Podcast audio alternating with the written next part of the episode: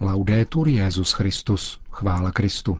Posloucháte české vysílání Vatikánského rozhlasu v neděli 22. července.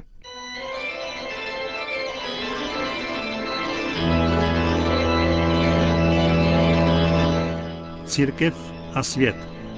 Náš nedělní komentář. Připravil Milan Glázer.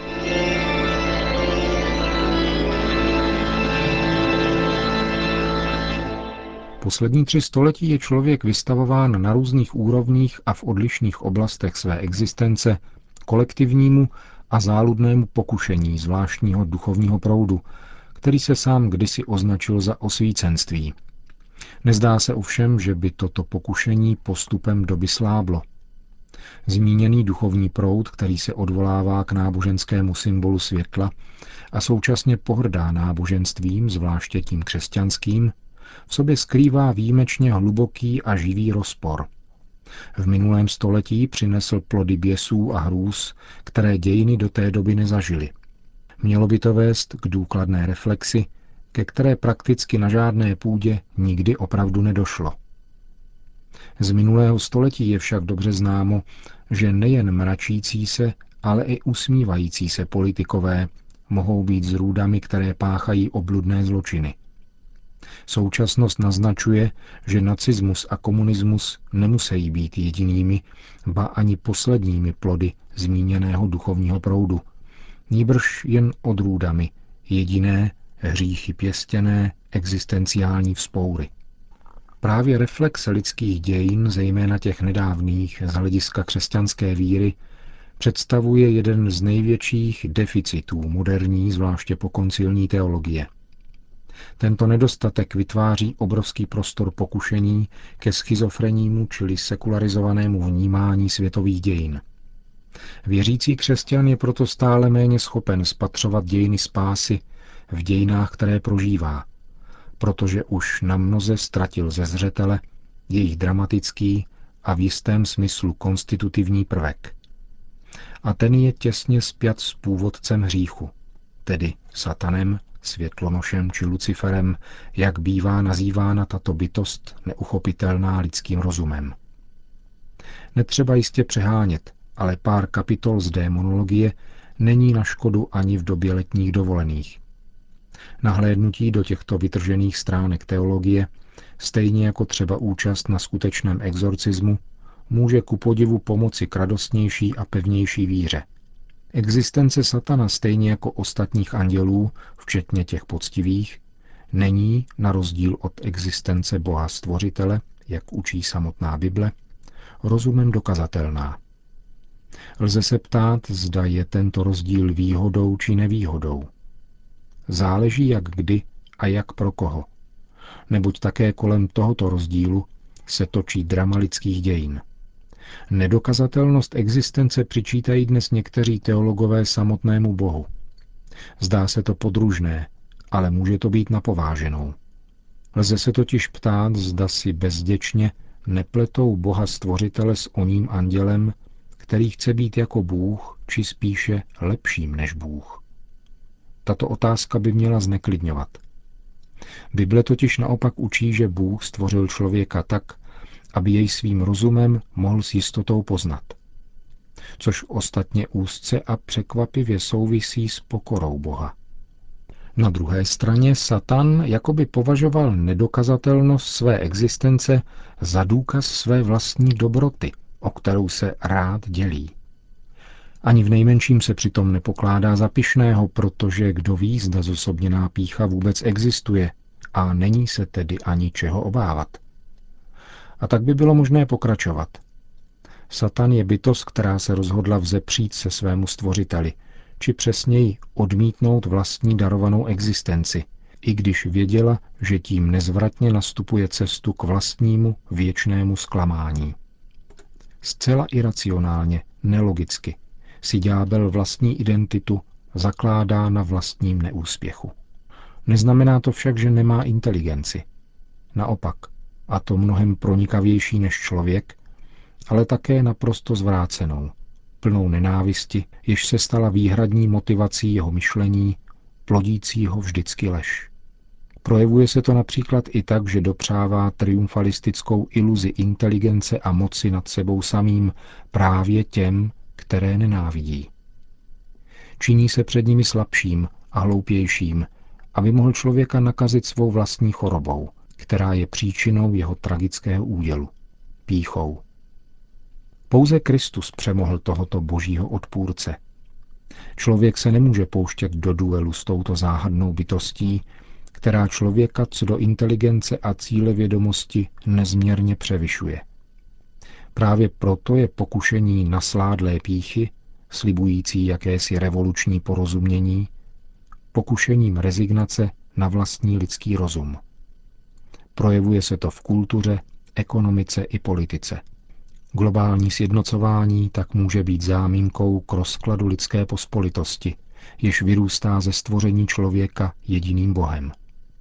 Paradoxně se také stále více ukazuje, že lidský rozum je konzervován jedině milostí víry ve vtěleného stvořitele a pána dějin.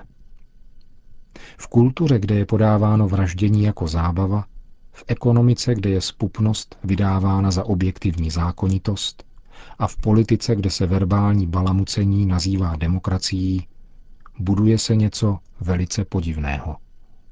Relativismus všeho druhu není náhodným ani přirozeným vývojovým stádiem člověka, nýbrž projevem nadlidské duchovní nenávisti vůči lidskému rozumu, lidství i lidstvu jako takovému. Podlehnout lze různými způsoby, po dobrém nebo po zlém. Ústředním terčem této nenávisti je ovšem Kristova církev, která jakožto jediná pozemská instituce bojuje proti nepříteli lidské přirozenosti. Kristův příslib, že jí brány pekelné nepřemohou, je třeba rozjímat pozorně. Zvláště v souvislosti s Ježíšovými předpověďmi o jeho zavržení, utrpení, zabití a zmrtvých stání. Nepředstavitelnost určitých událostí není důkazem toho, že nejsou v božím plánu.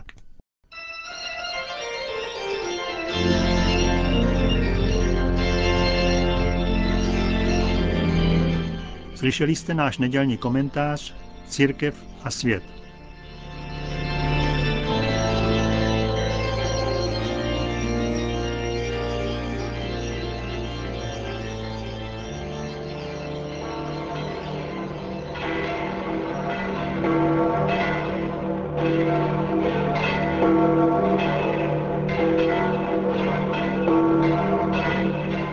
Kastel Gandolfu oslovil dnes Benedikt XVI. několik tisíc poutníků, kteří se sešli přímo na nádvoří papežské rezidence, ale také na náměstí svatého Petra, kde je možné sledovat pravidelná papežova nedělní vystoupení na velkoplošních televizních obrazovkách. Drazí bratři a sestry, Cari fratelli e sorelle, la parola di Dio di questa domenica ci ripropone un tema fondamentale Slovo Boží z této neděle nám podává základní a stále strhující biblické téma. Připomíná nám, že Bůh je pastýřem lidstva. To znamená, že Bůh pro nás chce život. Chce nás vést k dobrým pastvinám, kde se budeme moci nasytit a odpočinout. Nechce, abychom se ztratili a zahynuli. Nýbrž, abychom na své cestě dosáhli cíle, kterým je plnost života. Každý otec a každá matka přeje svým dětem dobro, štěstí a realizaci. V dnešním evangeliu se Ježíš představuje jako pastýř ztracených ovcí izraelského domu. Jeho pohled na lidi je vlastně pastorační. Evangelium této neděle například říká, když Ježíš vystoupil z lodi, uviděl velký zástup a bylo mu jich líto, protože byli jako ovce bez pastýře a začali poučovat o mnoha věcech. Ježíš svým způsobem kázání a svými skutky stělesňuje Boha, pastýře, který se stará o nemocné a hříšníky, o ty, kteří se ztratili, aby je přivedl do bezpečí v Otcově milosedenství. Tra le piccole perdute che Gesù ha portato in salvo c'è anche una donna di nome Maria. Mezi ztracenými ovcemi, které Ježíš zachránil, je také žena jménem Maria, která pochází z Magdaly u Galilejského jezera a proto se nazývá Magdaléna. Na dnešek připadá v liturgickém kalendáři její liturgická památka. Evangelista Lukáš říká, že Ježíš z ní vyhnal sedm zlých duchů. To znamená, že ji vymanil z úplného otroctví zlému. V čem spočívá toto hluboké uzdravení, které Bůh působí skrze Ježíše? Spočívá v opravdovém, úplném pokoji, plodu smíření lidské osoby v ní samé a ve všech jejich vztazích, s Bohem, s druhými a se světem. Zlý se totiž ustavičně snaží ničit boží dílo. Zasévá do lidského srdce rozdělení mezi tělo a duši, mezi člověka a Boha, do osobních, sociálních a mezinárodních vztahů a také mezi člověka a stvoření. Zlý zasévá válku. Bůh tvoří pokoj. Ba dokonce, jak praví svatý Pavel, Kristus je náš pokoj. Obě dvě části spojil v jedno a zboural přehradu, která je dělila, když na svém těle zrušil příčinu nepřátelství. Aby toto dílo radikálního smíření uskutečnil, musel se Ježíš, dobrý pastýř, stát beránkem, božím beránkem, který snímá hříchy světa. Jedině tak mohl realizovat krásný příslib žálmu. Štěstí a přízeň mne provázejí po všechny dny mého života. Přebývat smím v hospodinově domě na dlouhé, předlouhé časy.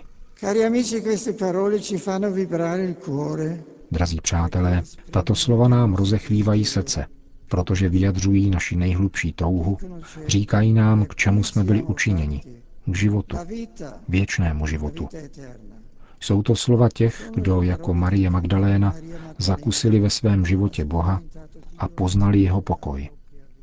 Slova, která jsou více než platná v ústech Pany Marie, která už na věky přebývá v nebeských pastvinách, kam ji přivedl pastýř a beránek. Maria, Matko Krista, který je naším pokojem, oroduj za nás. Potom Benedikt XVI. obrátil pozornost k aktuálnímu dění. Za několik dnů začnou v Londýně 30. letní olympijské hry. Olympiády jsou největší světovou sportovní událostí, které se účastní atleti mnoha zemí, čímž dostávají také silný symbolický význam. Církev na ně proto hledí se zvláštní sympatií a pozorností. Modleme se, aby londýnské hry byly podle boží vůle opravdovou zkušeností bratrství mezi národy země. Na závěr pak svatý otec udělil všem apoštolské požehnání. Sit nomen Domini benedictum. Adiutorium nostrum in nomine Domini. Benedicat vos omnipotens Deus, Pater et Filius et Spiritus Sanctus.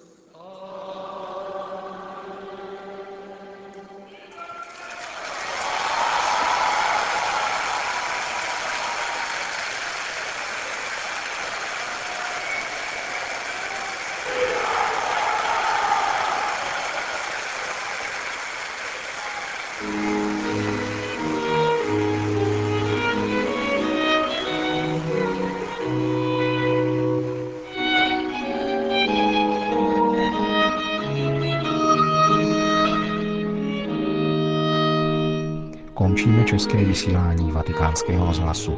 Chvála Kristu, laudetur Jezus Christus.